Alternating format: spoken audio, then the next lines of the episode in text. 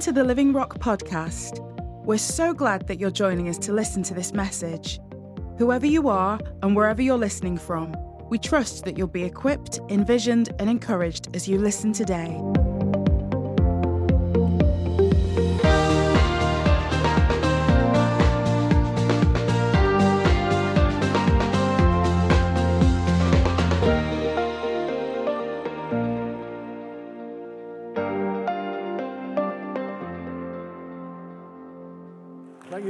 Much. I've got to say, we do feel at home. It's home from home here for us. We love coming. We're going to be here on the 18th for your Christmas event. It is the 18th, I hope, because we're here anyway. Um, so, uh, yeah, just thank you so much to the eldership and, and to all of you for the invitation and for coming out on a cold, dark night. Hope it'll be worth your while. Um, so, just a little bit of introduction, really. Um, Jill and I will have been married 43 years next March. I worked it out today because I didn't want to get that wrong. 43 years next March. Um, and we've known each other. We were in junior school together from the age of eight. But it's not really an R, actually, because um, she didn't like boys and she didn't like me in particular. um, one of the reasons she says she didn't like me is because she says I was teacher's pet, um, which I was. Uh, not because I was clever, because I wasn't, but my father was a conservative and so was my teacher. and there weren't many of those in Merthyr Tydfil. so um, I did have uh, preferential treatment from the, Mr. Davis. Uh, and then Jill and I, at the age of 11, went to different grammar schools. And then we met again when I was 18 and Jill was 17. Uh, and then we got married when I was 21 and you were 20 uh, and uh, just threw ourselves into, into life. Um, a year later, almost to the day, Richard was born. That was my first anniversary present to my lovely wife. uh, and um, I remember we were like no Christian connections really. Um, and I remember being there at Richard's birth and thinking, there must be a God. Um, this was the first time, really, men were being allowed into the actual delivery room, because before that we were considered unclean. There would usually be two rooms between the man and the woman giving birth. But now we were allowed in, and I, and I was there, and I thought, oh my word, I did not do that. I thought, I know I had a part to play in it, but I was rubbish at woodwork in school and I could not have produced this. This is amazing. There must be a God. Well, Jill had a retained placenta, so they sent me out and they were caring for Jill. And I sat in the waiting room, and for the first time in my life, I prayed really sincerely to God, who I didn't know. It was a Saturday night. I said, God, if Jill and the baby are okay, I'll come to church tomorrow to thank you. It's Good of me, huh? um, and sure enough, uh, Jill and the baby were fine. The following morning, now, Sunday morning, I'm feeling really guilty because I'm thinking, where do I go? I've only ever been to funerals and weddings. I have no idea where to go. But many of you will know Dave and Carol Roberts. So Carol's my sister. So she'd come to Jesus about a year before, but I didn't even think about, about asking Carol. Uh, but anyway, on the Sunday afternoon, I'm still feeling guilty. The phone rings and it's Car- Carol saying, Look, I'm going to a baptism service tonight and I need a lift. Would you, would you give me a lift there? And I'm thinking, Well, yeah, I will. And I'm thinking to myself, This is my opportunity. So we pull up outside. She says, Thanks for the lift. She said, You fancy coming in? And I said, Yeah, I do. So she nearly fell out of the car at that point. And then I just went in, and it was, there were hundreds of people in there. And I looked at them and I thought, these people seem to know who they're worshipping. Um, I was deeply impacted by it. But my promise was kept. Got on with life as normal. Uh, and it must have been about a, a year later, I guess, 18 months later, something like that. Um, I was under immense pressure at work, and Jill said to me, Ian, I think we need God in our lives. And I said, Love, things aren't that bad. it's awful, it's awful. But Dave and Carol then, Dave Roberts came to Christ as well. Now, with Carol, we thought she'll get over this. she's done the Beatles. Now she's doing Jesus. It'll pass. I mean, she was radically in love with Jesus. Dave was angry with her because she was in love with another man. Now, the fact he lived 2,000 years ago was not relevant. There was competition. So, anyway, he went to a meeting, got radically converted, um, and then we're looking at both of them and thinking, they've got something we haven't got. And then they said, Would you come to church with us? And eventually we decided to go. And then I saw written above the pulpit, Jesus Christ is Lord.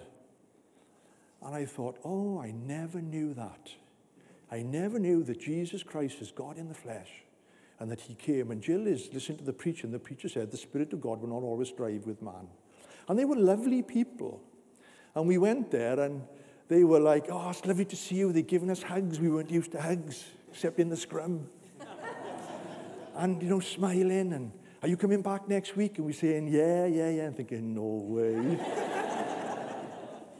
Following night, the pastor came to see us, sat in the living room with us, and um, he was an unusual man because he was, he was Irish, but he wasn't very talkative.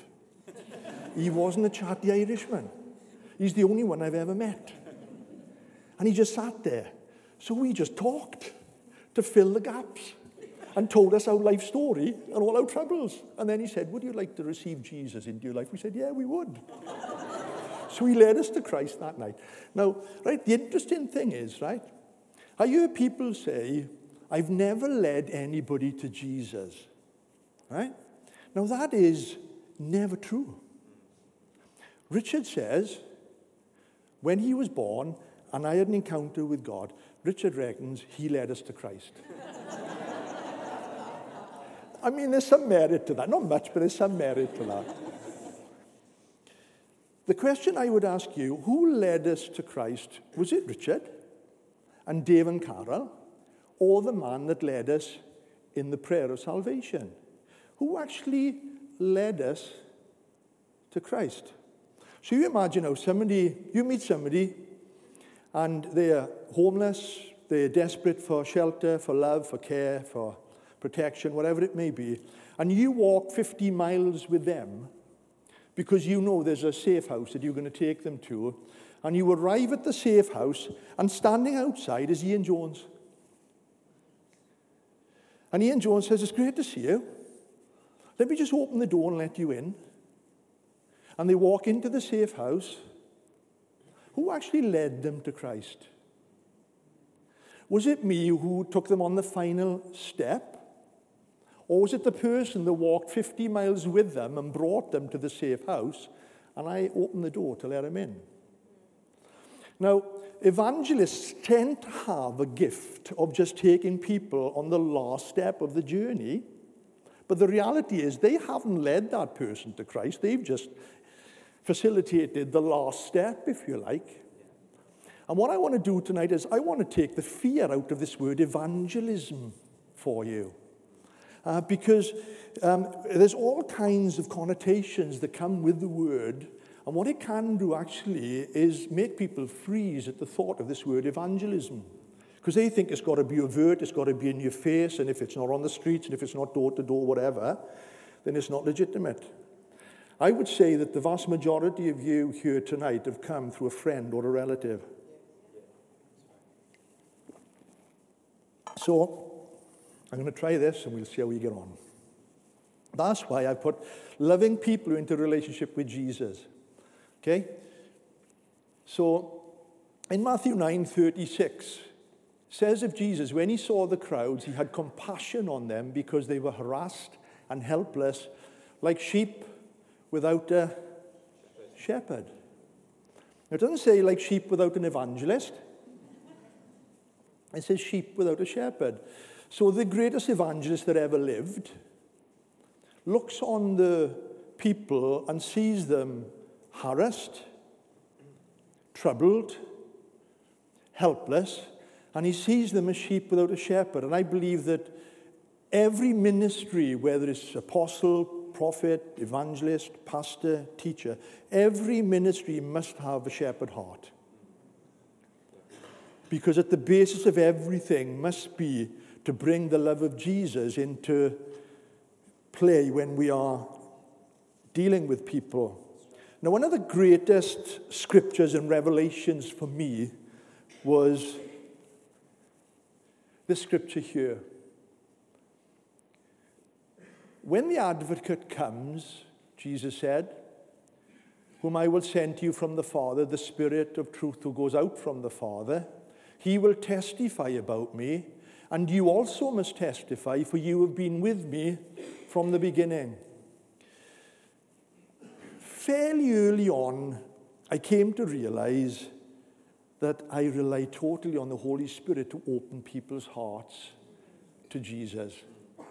It is not my job to open people's hearts. An advocate is someone who speaks on behalf of another. So the Holy Spirit is the advocate for Jesus in people's lives. When I try to do the job of the Holy Spirit, I get into really serious trouble but that does not get me off the hook because Jesus said, You must testify too. The great thing about the Holy Spirit is He wants to work in partnership. And you see it throughout Scripture. God could send angels to do the job, but He sends humanity, flesh and blood, to do the job because we work in partnership with the Holy Spirit. So we testify and the Holy Spirit testifies. So after going to Bible college for three years in 1980 to 83, Jill and I went back to Merthyr to help Dave and Carol pioneer a work with Bryn and Kerry down in Merthyr Tydfil. And I hadn't been back very long, and I felt God really impress upon me to start doing door-to-door on the uh, uh, estate that I grew up on. So I just shared that with some of the guys, and my good mate Steve Doricott, who some of you will know, Steve and I had played rugby together, Steve was in the church with us. So I said, Steve, I'm going to do some door to door, Stevie. And Steve said, I'll come with you, Ian. So we, on a, on a, it was a morning during the week, off we go, knocking the doors. And I'm, I'm, I've done it once or twice, so I'm teaching Steve how to do it. Support, talk about the blind leading the blind. So I'm knocking doors, and in my passion and desire, my motives were pure, but in my passion and desire, I was desperate for people to know Jesus. So I was knocking the doors. And if they weren't listening to me, I was telling them, but you need to hear this.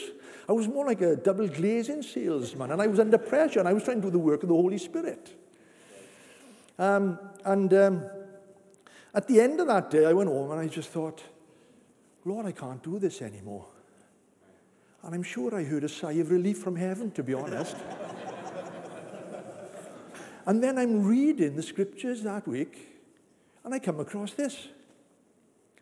All those the Father gives me will come to me, and whoever comes to me, I will never drive away.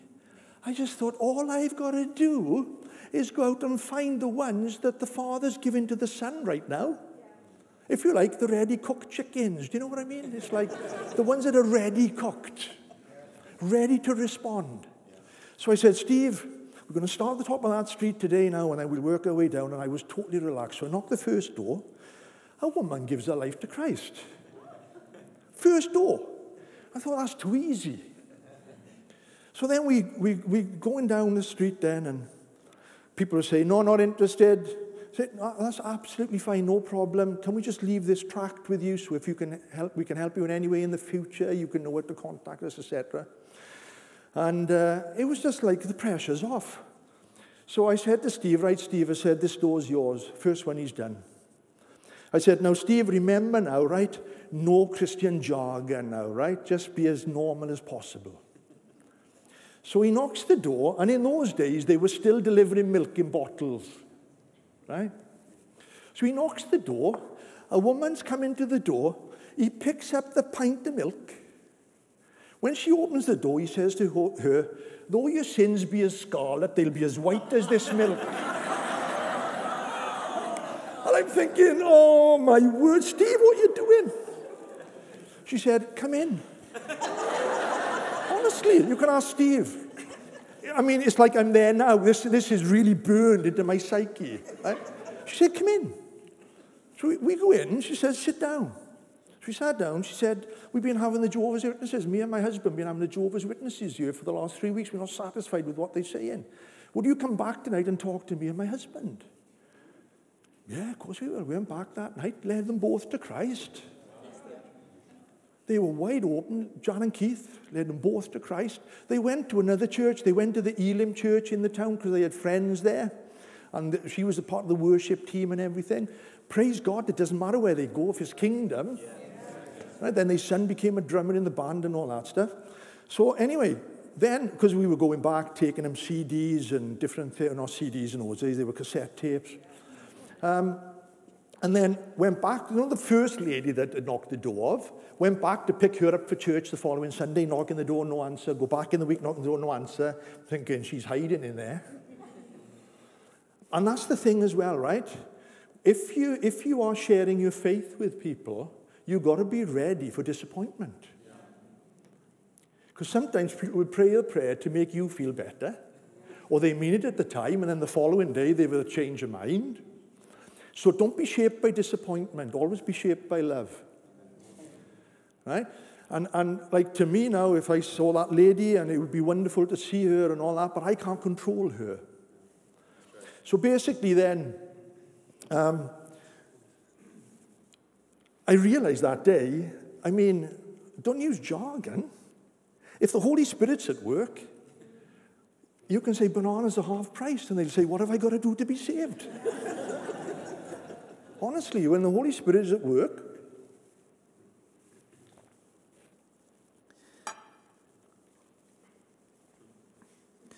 so then um, I worked then as a driving instructor. Stefan knows. It's an anointed ministry. but worked as a driving instructor with Dave Roberts. And you know, you're in the car now, so basically what you've got now is, right, you've got presence ministry. I could call it presence evangelism, right? But I want to take that word out of it for now, right? Presence ministry. So we now with people, sometimes for six months, sometimes for two years, sometimes longer. But they get to know you and you get to know them. So then they start telling you what they did on the weekend, and then they ask you what you did on the weekend. And then you start telling them what a great time you had in church and how people got healed and people got touched, etc., etc. And you just start sharing with them. Now, that's either going to open up a conversation because they're interested or it's going to close it down. And I was always aware they're not paying me to preach at them, they pay me to teach them to drive. And sometimes I would get the Bible and the highway code mixed up. So I'd, sometimes I'd say, now, when somebody's approaching a zebra crossing, the Bible says you've got to be ready to give way to them. And I'd say, did I just say the Bible says that? They'd say, yeah. No, no, the highway code says that. The Bible hasn't got a view on zebra crossings. Or I'd be preparing my message, you know, about eternal life. Seriously, this would be happening. Preparing my message about eternal life, and I'd want to say, take the next left, and I'd say, take the next life. this used to happen. But generally speaking, it was just teaching people to drive, faithfully doing my job and trying to do it the best I could. And God said to me, you'd be the best driving instructor in Merthyr, that's your mission field. So Dave and I used to share with people. And then on one occasion, there was a young lady called Rhiannon. And um, she said to her friends, she said, um, I'm interested in going to church. Um, she said, do you know any good churches in town? They said, no, we don't, but we know a couple of driving instructors. if you book lessons with them, they'll tell you about Jesus. so she booked a lesson with me. So I'm on week three, lesson three. She turned to me, she said, Ian, I'm really disappointed with you. I said, why? She said, you haven't told me about Jesus yet. So I'm thinking to myself, I've been trying to stay alive for three weeks, never mind telling you about Jesus. So we, so, so we pull over. I share Christ with her, lead her to the Lord, right? Then a month later, her boyfriend Lee comes to Christ. And this is 25 years ago. They're serving God down there in Merthyr now, right? And they've got, a, they've got four kids now and they're serving God down there. Different church, I think, in Merthyr. But again, that's not the point. But the thing is, right, if you will just be who you are wherever you are, if you will tell people about Jesus and how wonderful he is, because people used to say to me, God, it's so peaceful in this car. And I used to say to them, well, you know what, there was a time I suffered with anxiety. There was a time I suffered panic attacks. But I met Jesus. And one of the terms that he's known of is Prince of Peace. And I said, He's filled me with so much peace and love in my life. He's amazing. And they just go, Oh, yeah, yeah, okay, thank you. but I tell you what, they knew where to come yeah, right. when the Holy Spirit began to work on them. Right? So earlier this year, some of you may know Dr. Dan Kay. Wonderful man. Um, he, was a, he was a doctor in Blaby for many, many years. And I had the honour of officiating at his funeral. Um, and um, people were getting up and they were giving their tributes to Dan, his family and his friends, and they were saying amazing things about Dan, because you know some funerals are easy, aren't they? Because it's just easy to say stuff about some people. As I'm sitting there, I'm listening to all this, and I've, I've prepared my tribute to Dan, and as I'm sitting there, listening to all these, I look down, and on the order of service for the, for the funeral, it says, address Ian Jones. As I look at it, the word address jumped out to me, and the Lord said to me, Tell them that Dan was my address. I need an address on earth, and Dan was my address. So he said, Don't tell them all, everything that you've prepared. That's already been said. He said, Just get up and tell them that Dan is my address. Now, the interesting thing is, people had got up and they'd honored Dan and they'd said, But he was never a pastor. Um, his brother Jim was a pastor, but Jim wasn't. He went down the line of medicine. And I thought, that's not true. If you take the word pastor out and, and insert the word shepherd in place of it, because the, the, the word pastor, as far as I'm aware, appears once in the New Testament, in Ephesians 4. The, the, there's only one named evangelist in the Bible, Philip. And yet, the gospel is spread all across the world because of people like Dan Kay, who actually was a shepherd. But he was a shepherd to the community. Rather than called as a shepherd to the body, he was a shepherd to the community, and he healed the sick through medicine. And also, for those that were willing, he'd pray for them as well. The people in the church with us were his patients, and he used to pray for them as well. So Dan was a faithful pastor, or if you like, a shepherd where he was. Now, you were called to be a shepherd in your sphere and to love people and to shepherd people in order to make them, or rather to make Christ attractive to them and also for them to know your address, or rather to know Jesus' address in you. I love it here. This is white wine in you. We only get water in all nations.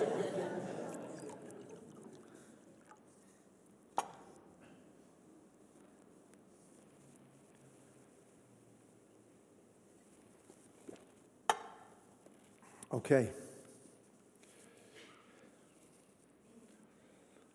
This is what First Peter says. In your hearts, revere Christ as Lord. Always be prepared to give an answer to everyone who asks you to give the reason for the hope that's within you.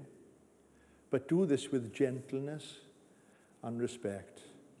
I love that. Always be ready to give an answer for the hope that's in you. And, and do it with gentleness and respect. It's always good, you know, to maybe practice a little bit on how you can give an explanation of the hope that's in you so you're ready when somebody asks. It might just flow easily. You might, it might, you know, but sometimes it's nice actually to think about it so you can actually begin to consider that for yourself. Isaiah 8:18 says this. This is Isaiah speaking, of course. Here I am, and the children the Lord has given me. We are signs and symbols in Israel from the Lord Almighty who dwells on Mount Zion. I love this scripture because the Bible calls on us to go and perform signs and wonders. It's great to pray for the sick, and it's great, you know, to minister healing in, in its various forms and pray for provision or whatever and see signs and wonders. But, you know, ultimately, we are a sign and a wonder. You, Richard was a sign and a wonder. Catherine was a sign and a wonder. Sarah was a sign and a wonder. I just think I look at any baby, they're a sign and a wonder. Just think, ah, that, that's amazing. Dave and Carol were a sign and a wonder. Thinking, how has that happened to them? So we are called to be signs and wonders. So be a sign and a wonder where you are and minister for Jesus where you are. Just be who you are wherever you are. Just turn with me for a moment, if you would, to um, Matthew chapter 9. This is my favorite passage of scripture in many ways when talking on this particular topic.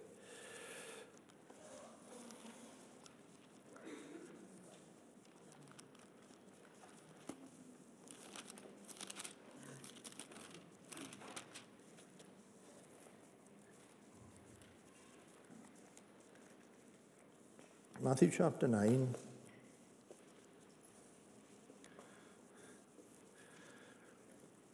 Verse 35. Jesus went through all the towns and villages, teaching in their synagogues, proclaiming the good news of the kingdom and healing every disease and sickness. When he saw the crowds, he had compassion on them because they were harassed and helpless like sheep without a shepherd. Then he said to his disciples, The harvest is plentiful, but the workers are few. Ask the Lord of the harvest, therefore, to send out workers into his harvest. Get ready when the Lord tells you to start praying, put your boots on, because it's probably you he's going to send. Then Jesus called his twelve disciples to him and gave them authority to drive out impure spirits and to heal every disease and sickness. And then we get the whole list then of the disciples there. And then in verse 5, he says, these, this, it says, These twelve Jesus sent out with the following instructions Do not go among the Gentiles or enter any town of the Samaritans. Go rather to the lost sheep of Israel. Okay? So obviously, Jesus enlarged that mandate later to all the world, but at this point, he's saying, just stay now in the area of the Jews. Don't go to the Gentiles at this point. But he says, Go to the lost sheep of Israel. Let's drop down now to verse 16. He says, I am sending you out like sheep among wolves. Okay? So basically, let me just identify wolves for you first of all, okay? Wolves are not scary people. Wolves are people who draw people after themselves. So in Acts 20, when Paul is with the Ephesian elders, he says this in Acts 20, 28. He says, Keep watch over yourselves and all the flock of which the Holy Spirit has made you overseers. Be shepherds of the church of God, which he bought with his own blood. I know that after I leave, savage wolves will come in among you and will not spare the flock. Even from your own number, men will arise and distort the truth in order to draw away disciples after themselves. The definition of a wolf is somebody who wants to draw people to themselves, not to Jesus. Okay? That's the definition of a wolf. So, like I said earlier, the Spirit testifies, as an advocate testifies to, to Christ. That's why we've got a huge head start on every other faith, every other cult. Nobody else has got the Holy Spirit working with them to point people to Jesus. I mean, we are so blessed because we're partnering with the Holy Spirit. And we're among wolves who are declaring other prophets, other teachers, whatever it may be. And if they're not pointing people to Jesus, even if they use the Jesus sort of mandate, as it were, if they point them to themselves, you say, and they're wolves. They're pointing people to Christ. Now, basically,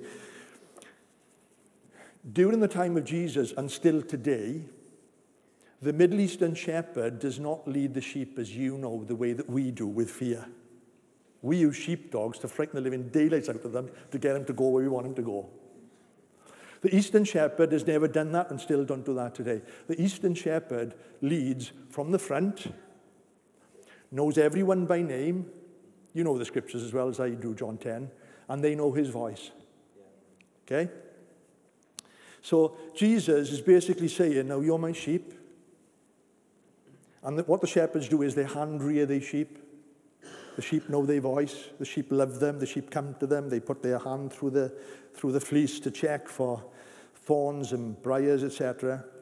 Pour in oil when necessary. They love their, they love their flock. So what Jesus is saying now, you're my sheep. Now what the shepherds used to do and still do today, I've checked, what they still do today is they take their sheep out of the pasture lands and they let them graze among the lost and the strays. And then his sheep familiarize themselves with the strays in the wild. And they graze together and they get to know each other. And then the shepherd calls his sheep, and the lost and the strays and the wild sheep follow like sheep. and they come until eventually they begin, begin to discern the voice of the shepherd. And eventually he builds his flock up by pulling the sheep into himself and loving them. And this is what he's saying I'm sending you out as my sheep among the lost sheep of Israel. So he sends them out. This is what he's doing to you every day of your life. You are walking out with Jesus. Now, the important thing is everything we do comes from a place of presence with him. So you notice in Matthew 9, they look at him, he's moved with compassion. Clearly, there is a manifestation of compassion. As Jesus looks at broken people, he is deeply touched by what he's seeing. It's evident, visibly. They're affected by that. Now, can you imagine living with Jesus for three and a half years? So you lie down at night in bed, and God is breathing in the bed next to you. You can hear God breathing in the bed next to you. You get up in the morning, you sit down to breakfast, and you look into God's face over the breakfast table. And you're talking to Him, and He's looking at you with eyes that are so full of love, and you're enjoying that day in, day out, week in, week out. Then you walk out of the door with Him, and you think, what is going to happen today? I mean, yesterday the lepers were healed. Yesterday, the dead were raised. What's going to happen today? This is what life was like for them with Jesus. Who's he going to confront today? What religious leaders he's going to confront today? What's going to happen? This is exciting. Yeah. Scary as well, but exciting. And then you lie down in the night. I can imagine Peter lying down in the night one night thinking, did he actually walk on water last night? More to the point, did I actually walk on water last night? Now, no wonder they were absolutely devastated when he said, I'm going away. Yeah. And I'm going to leave you. And they say, I mean, three and a half years of this. No wonder they were distraught. Yeah. But he says to them, No, no, no, no. It's better for you that I go away, because unless I go away, the Holy Spirit will not come, cannot come. And he will not only be with you, he will be in you. So as we enjoy presence, so we come from a place of presence and intimacy and walking with, with the Holy Spirit, we need to realize when you lie down at night, the Holy Spirit lies down with you. Yes. You get up in the morning, you have breakfast with the Holy Spirit. Yeah. You have breakfast with God. When you walk out of the door, God walks out of the door with you. Amen. When you walk into a room, God walks into the room with you. Yeah. I remember somebody saying to me, Ian, when you walked in the room today, the family didn't want me there. It was for a funeral. The family didn't want me there. This lady said, Jackie Dennis, it was in Merthyr. She said, Ian, when you walked in, it was like Jesus walked in. I didn't go, oh, shucks, Jackie, you know, don't, don't be so silly. Jackie, I'm relying on that. Because if Jesus doesn't walk in with me, we're all in trouble. so where you go, he goes. So then you minister to people out of the overflow of his compassion, because now his compassion's in you. But not only is his compassion in you, his power is in you as well. There was an occasion a number of years ago where a lady came into All Nations. Wendy Parkinson was there, and I was talking to Wendy. And um, Wendy starts telling me, but I, will change her name. She, let's say his name was Janet. She says, um, Ian, this is Janet, and she's going through some terrible things in her life right now. So Janet just starts speaking to me about everything that's going on into her life right, right now. So I said, Janet, would you just like me to pray peace over you right now? She said, yes, I'd love that. So me and Wendy, we prayed with her, And she went down on the floor and she's lying on the floor. She's going, oh, oh. Wendy goes to me, she says, um, she's not a Christian. I said, what? She said, she only came in to borrow some plates. Honestly. She said, she got a party, she came in to borrow some plates. I'm thinking if I'd known that, I would never have offered to pray for her. So she's on the floor, she gets up, she says, that's amazing. She came for the next two Sundays, she gave her life to Christ. Her husband came along, he gave his life to Christ. Now, at the moment, I don't think they're not, they're not attending anywhere. They're not, whether they're walking with God, I don't know, but I don't think they're attending anywhere, right? But I know God touched that lady, touched her husband. They will never forget that. Now, that doesn't happen every time I pray. You hear me right, do you? You know, you hear stories because they're exceptional, right? But I'm telling you, when you pray for somebody, and there's, there's not only presence ministry, but prayer ministry as well is massive. When you move with compassion for somebody and you're praying for them, and I pray for people, whether it's on the streets or whatever, and they may, the pain may leave their bodies, it may not, but every one of them is so grateful that I took time out actually to spend time to talk to them and pray for them. And that speaks volumes to them. Um, just very quickly, just to talk about um, Philip the evangelist. Um, like I say, our character, who we are, is a sign and a wonder. Um, people are, are affected by who we are, not just by what we say.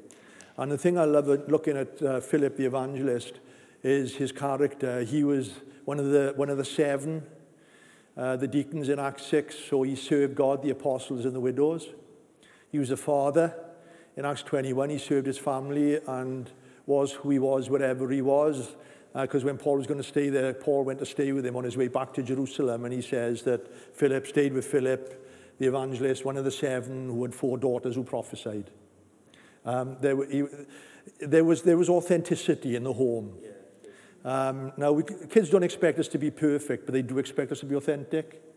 We can't guarantee that they'll walk with Jesus all the time, but we can model that um, and certainly help them by our example.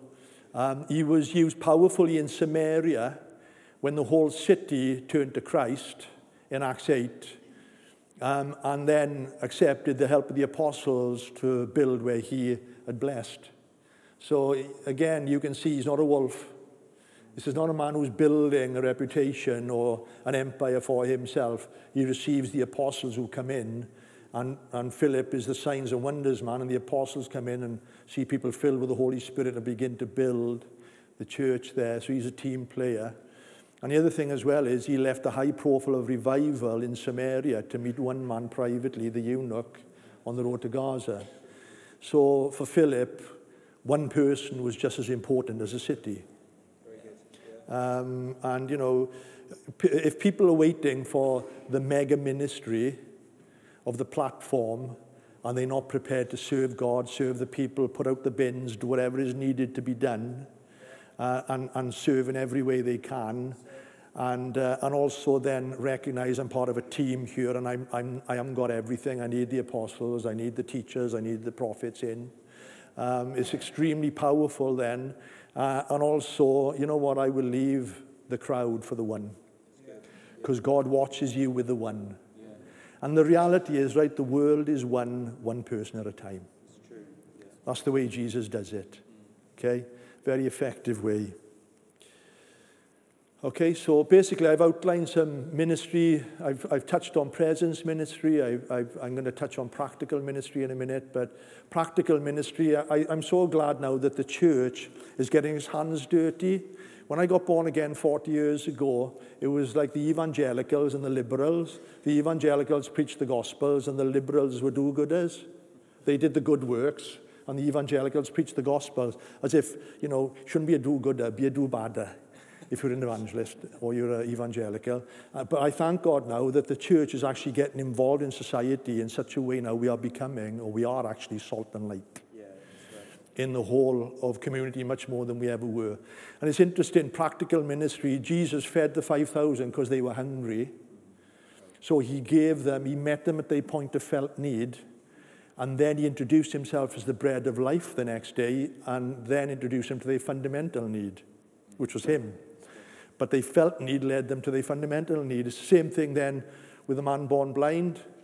The prayer ministry, he, he, he heals the man born blind, and he says, Oh, and by the way, I'm the light of the world. Yeah, right. He met him at the point of felt need, and he said, I'm, I'm the light of the world. Yeah. So then the man gave his life to Christ. You know the story in John 8.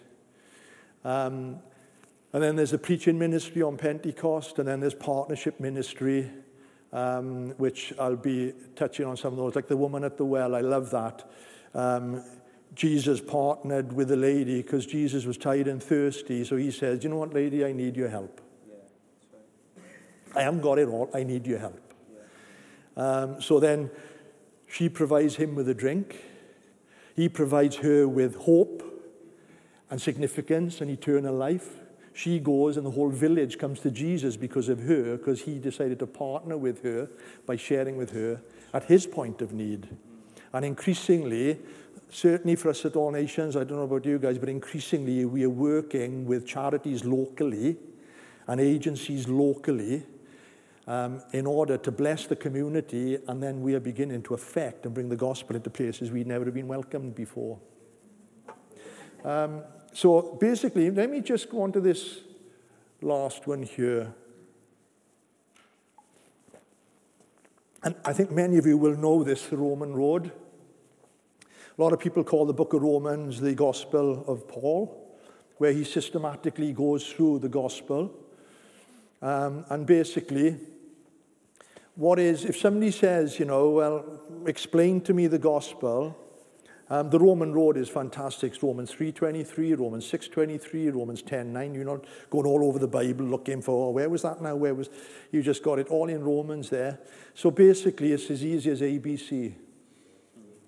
Admit that we have all done wrong, including you. The first steps towards recovery is admitting that we have done, we've got a problem in the first place. Romans 3.23, for all have sinned and fall short of the glory of God. Believe Believe that Jesus is God, that he died to take away the punishment that you deserved. Romans 6:23 for the wages of sin is death, but the gift of God is eternal life in Christ Jesus our Lord. We deserve punishment. That's why sin have wages. The wages of sin, at the end of a working week, you get your wages, you've earned them. So the wages of sin is death. We've earned death. But the gift of God is eternal life, a gift you don't earn, a gift you receive by faith and with gratitude. That's what sets us apart from everybody else. We're not out to earn it anymore. We realize it's a gift through Jesus Christ our Lord. And then confession confess that He is Lord, that He will be the Lord of my life from this moment on. For if you confess with your mouth Jesus is Lord and believe in your heart that God raised Him from the dead, you will be saved. Okay? So, um, but most of the times, if I'm leading somebody to Christ, I don't use that. I'll use that if they want a bit of a debate and a chat first, but mostly I will say, Do you want him? Because he's right here, right now, if you want him. Are you ready to stop living for yourself? Are you ready to turn your back on stuff you know is wrong and he'll show you is wrong? I've got to say, when Jill and I sat there and gave our lives to Christ, I was not under deep conviction of sin. I just knew I wanted Jesus in my life. I became aware of my sin, sin over the next few weeks and months. As I got to know him, I realized what a sinner I was. But I also learned at the same time how righteous he is. And therefore, his righteousness has been given to me. So I was so filled with gratitude because I realized where he'd brought me from. But I didn't see it. I just invited him in. He showed me when he came in, really. So we all come, I always say, there, there are um, many ways to Jesus, but Jesus is the only way to the Father. So people come to Jesus for various reasons. You just come as you are. And you just encourage people, pray, ask him in. When you ask him in, ask his forgiveness, ask him in. And then you just lead them very simply in a prayer and they ask him in. The chances are, very often, they've already done it, but they are saying it with you, is confessing it. When they confess it, bang, Something happens in the spirit because confession brings the breakthrough. So ABC, um, and you may have your own way of doing that. So let me just give now um, 10 minutes. If anybody got any questions uh, regarding the work with, particularly with the Afghans, Iranians, etc., I'd be glad to hear it, really.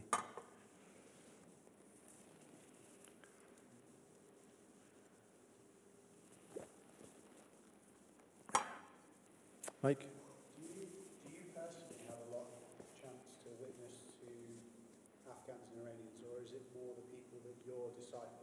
Exactly, exactly.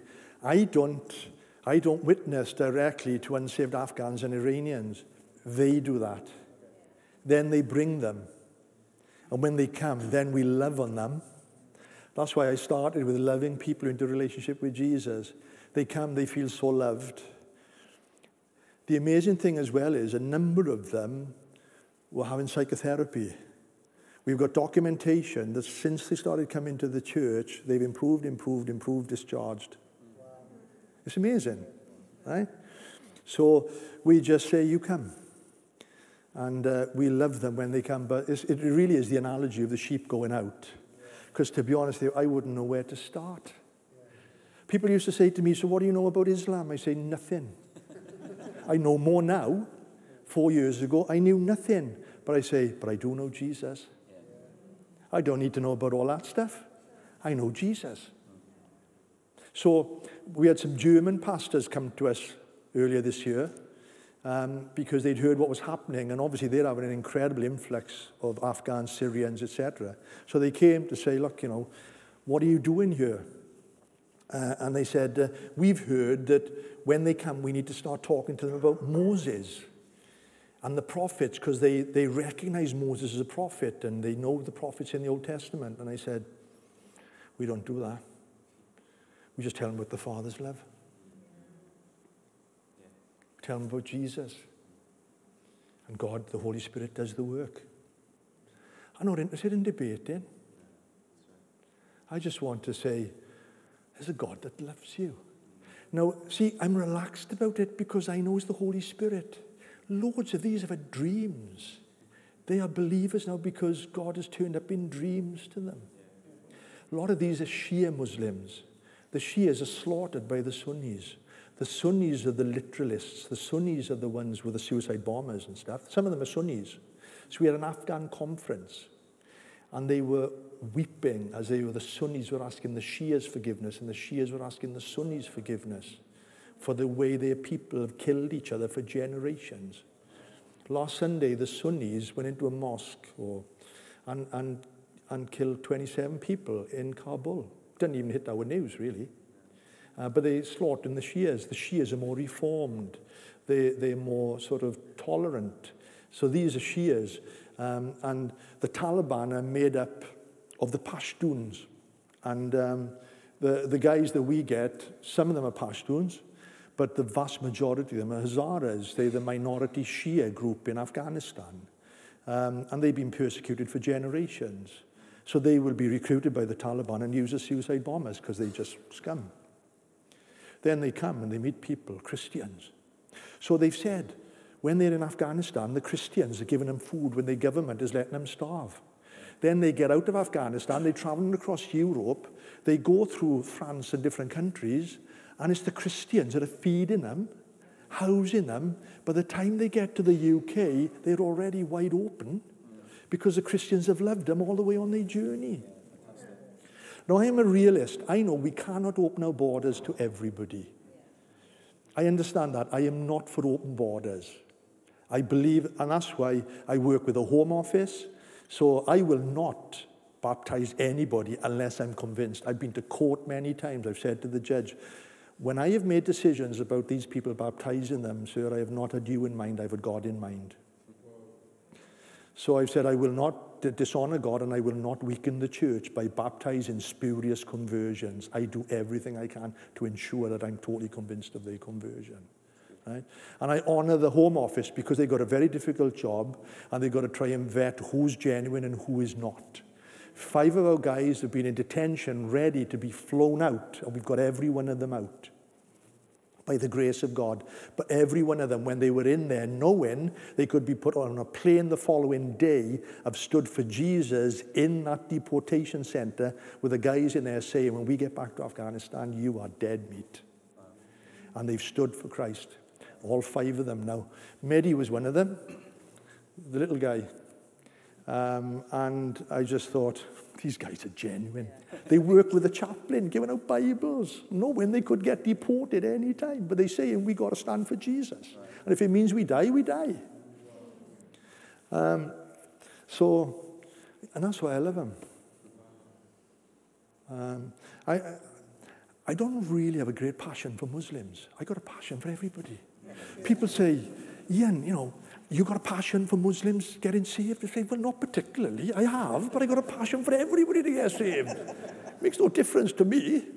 Um, but it's just God has done a, a, a sovereign work among these people, brought them our way. There was another question, I think. Yeah, um, may not directly be related to the work of the Afghan community, but um, just wondering what you know of with the hundreds of decisions that have been made in Leicester that I heard of in recent weeks. At the that's it.